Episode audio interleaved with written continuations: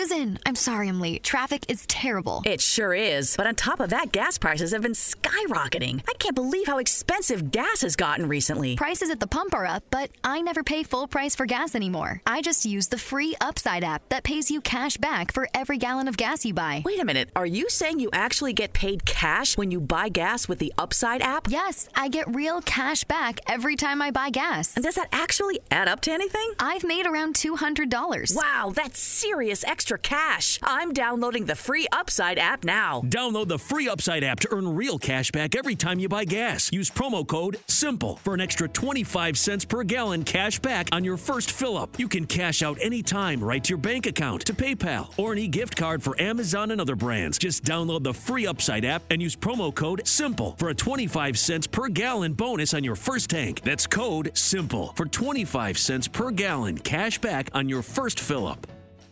Membership fees apply after free trial. Cancel anytime. Can I be real for a second? That goal you have to exercise and eat better, you really can do it. But nobody is going to do it for you. And nobody has to because you can do it if you have the right tools and a community that cares about helping you get results. And that's us, Beachbody. It's as convenient as your TV or laptop, but you need to decide that you're worth it. Let us help you succeed. Here's how. Go to beachbody.com to claim your free membership and start feeling great.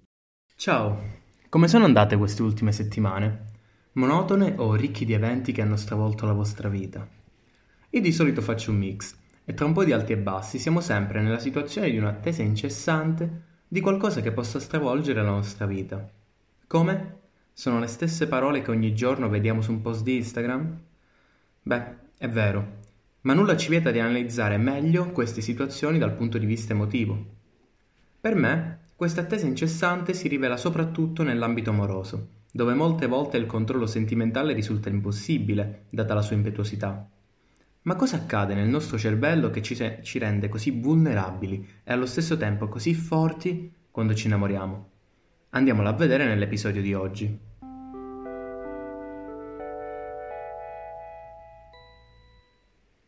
Anche se amore non si vede. No, non si tratta del film omonimo, ma della serie di step neuronali che si sviluppano nel nostro cervello quando ci innamoriamo di un'altra persona, o quando vogliamo andarci a letto, a seconda delle condizioni che la vita ci impone. In tutti e due i casi, quello che il nostro cervello cerca è una gratificazione. La gratificazione si esprime nel cervello a livello di alcune sedi specifiche, che fanno parte nel complesso del cervello rettiliano, la componente encefalica più arcaica e istintiva che regola il nostro comportamento animale. Salvo, ma come mai stai usando animale ed emotivo come sinonimi? La ragione risiede nel fatto che le emozioni sono la forma attiva dell'encefalo, degli istinti, e dunque sono facilmente accostabili questi due termini. Nell'amore, che sia esso passionale o romantico, è questa la parte che si attiva per prima, il cervello rettiliano, muovendosi più rapidamente rispetto al cervello razionale, la corteccia vera e propria. Ricordando un attimo come si strutturava l'encefalo dai meandri della neuroanatomia, richiamiamo il sistema limbico. Connessione fra ippocampo e corpi mammillari attraverso il giro del cingolo, l'amigdala e altri nuclei più piccoli, come il nucleus accumbens e altri fasci, come il fascicolo prosencefalico mediale. Wow, sono diventato veramente bravo a fare gli elenchi puntati, ma andiamo a vedere, con calma, come interagiscono queste componenti nello sviluppo dell'emozione dalla quale siamo partiti, che è l'amore. La gratificazione sessuale e amorosa risulta dipendente dalle ultime due aree citate, che si trovano praticamente nella zona centrale del telencefalo. Sono entrambe responsabili del rilascio di dopamina, il neurotrasmettitore del piacere e della gratificazione, lo stesso rilasciato sotto effetto di droghe derivate dalla morfina o anche dalle più comuni sigarette. Nel contesto dell'atto sessuale, la dopamina ha un effetto inibitorio sui centri di secrezione di un altro neurotrasmettitore fondamentale nel nostro sistema nervoso, la serotonina, che eh, regola prevalentemente il senso di fame e la felicità e oltretutto amplifica notevolmente le sensazioni sensoriali derivanti dall'amplesso. Questo per quanto riguarda la dopamina. Pensando invece all'amore romantico, la dopamina viene rilasciata nei momenti di intimità e di condivisione e porta inoltre alla creazione del legame. Ma ad un certo punto il rilascio di dopamina si interrompe, vuoi per la distanza dall'altra persona o anche per il termine dell'amplesso. Si entra in questi casi, per fare un paragone con le droghe come citato prima, in una crisi di astinenza, con una necessità fisica e psichica dell'amato. Cosa differenzia però l'amore romantico da un amplesso puro e animalesco? Perché ci sentiamo così legati indissolubilmente a quella specifica persona dalla quale ci sentiamo inseparabili? Come prima, è sempre una questione di neurotrasmettitori. Noi mammiferi abbiamo sviluppato un senso di legame nella comunità molto più forte rispetto agli altri animali, soprattutto i mammiferi placentati, perché concepiscono la progenie all'interno del corpo della madre.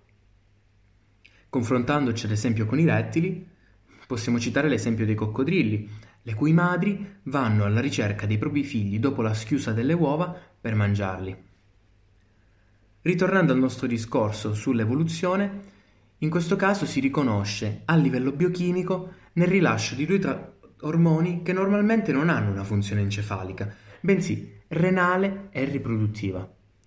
Stiamo parlando, rispettivamente, di vasopressina e ossitocina, che nei nostri circuiti emozionali occupano un ruolo fondamentale nella creazione del legame e nell'attaccamento alla persona, oltre che sono fondamentali nella riduzione della tristezza. Un particolare evento è stato riscontrato in relazione alla vasopressina. L'ormone viene rilasciato durante le reazioni di protezione della propria compagna ed inoltre durante gli atti di gelosia. Questo sembrerebbe derivare dall'evoluzione delle comunità animali, nelle quali il maschio alfa doveva lottare per la difesa del proprio partner all'interno del branco. Le emozioni che abbiamo descritto sono molto positive, il senso di protezione, l'attaccamento emotivo alla persona, ma anche un attaccamento sessuale e il piacere. Ed infatti mi sembra tutto troppo tranquillo, strano direi. Le sensazioni negative, le ansie e le paure legate alle, remo- le, le relazioni amorose sono altresì presenti nel nostro cervello. In particolare per queste due aree B bisogna ricorrere allo studio di altre due componenti del nostro encefalo, l'ippocampo e la neuroanatomia.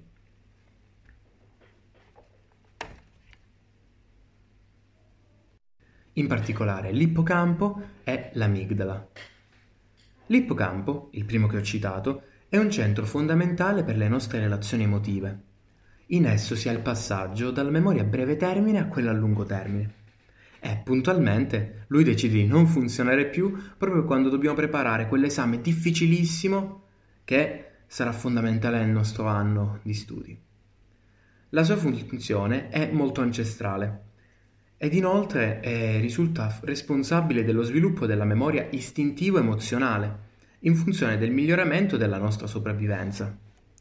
Sensazioni fisiche ed emotive che ci hanno provocato dolore sono più facilmente evitate una seconda volta, proprio perché l'ippocampo percepisce la loro pericolosità e, proteggendoci, evita che noi entriamo negli stessi contesti che le hanno causate.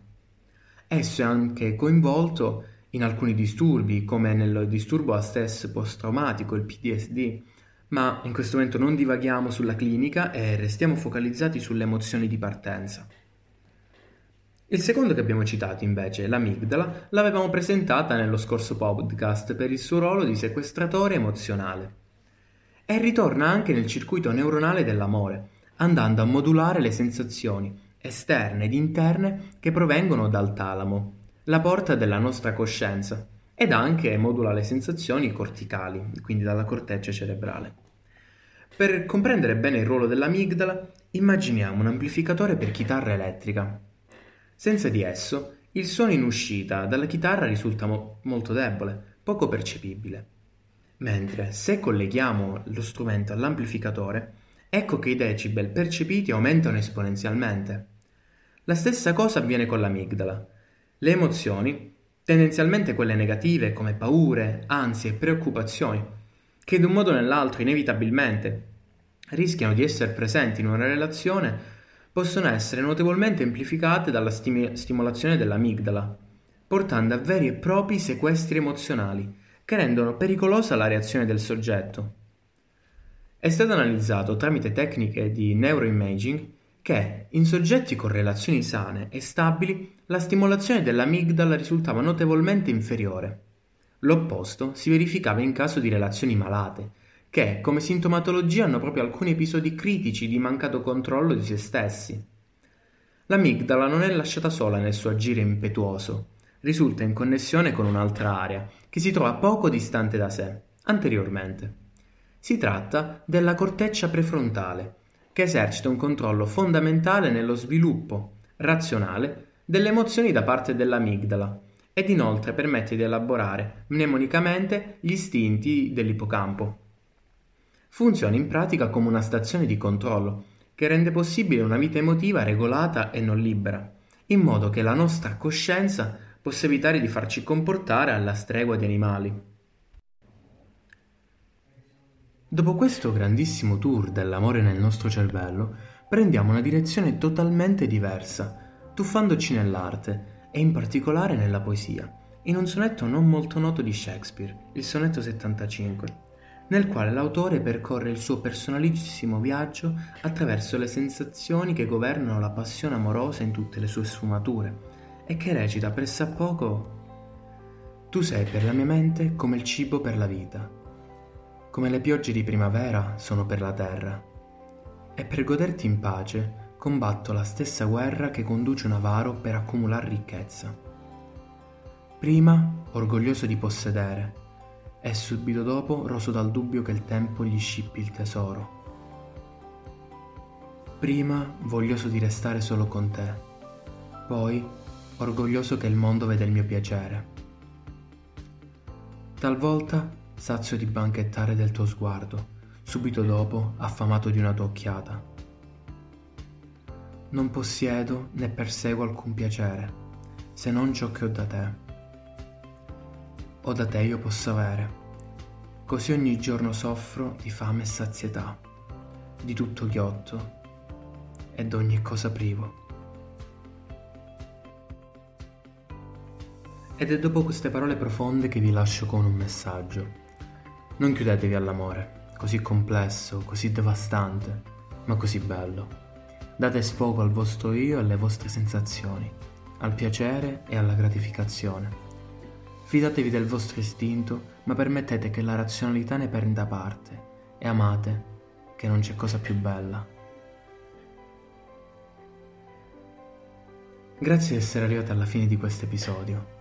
Fatemi sapere cosa ne pensate scrivendoci nei DM di Instagram e magari se avete qualche esperienza personale che volete condividere con noi, sentitevi liberi di farlo, noi ne saremo semplicemente lieti. È tutto per oggi, ci vediamo nel prossimo podcast.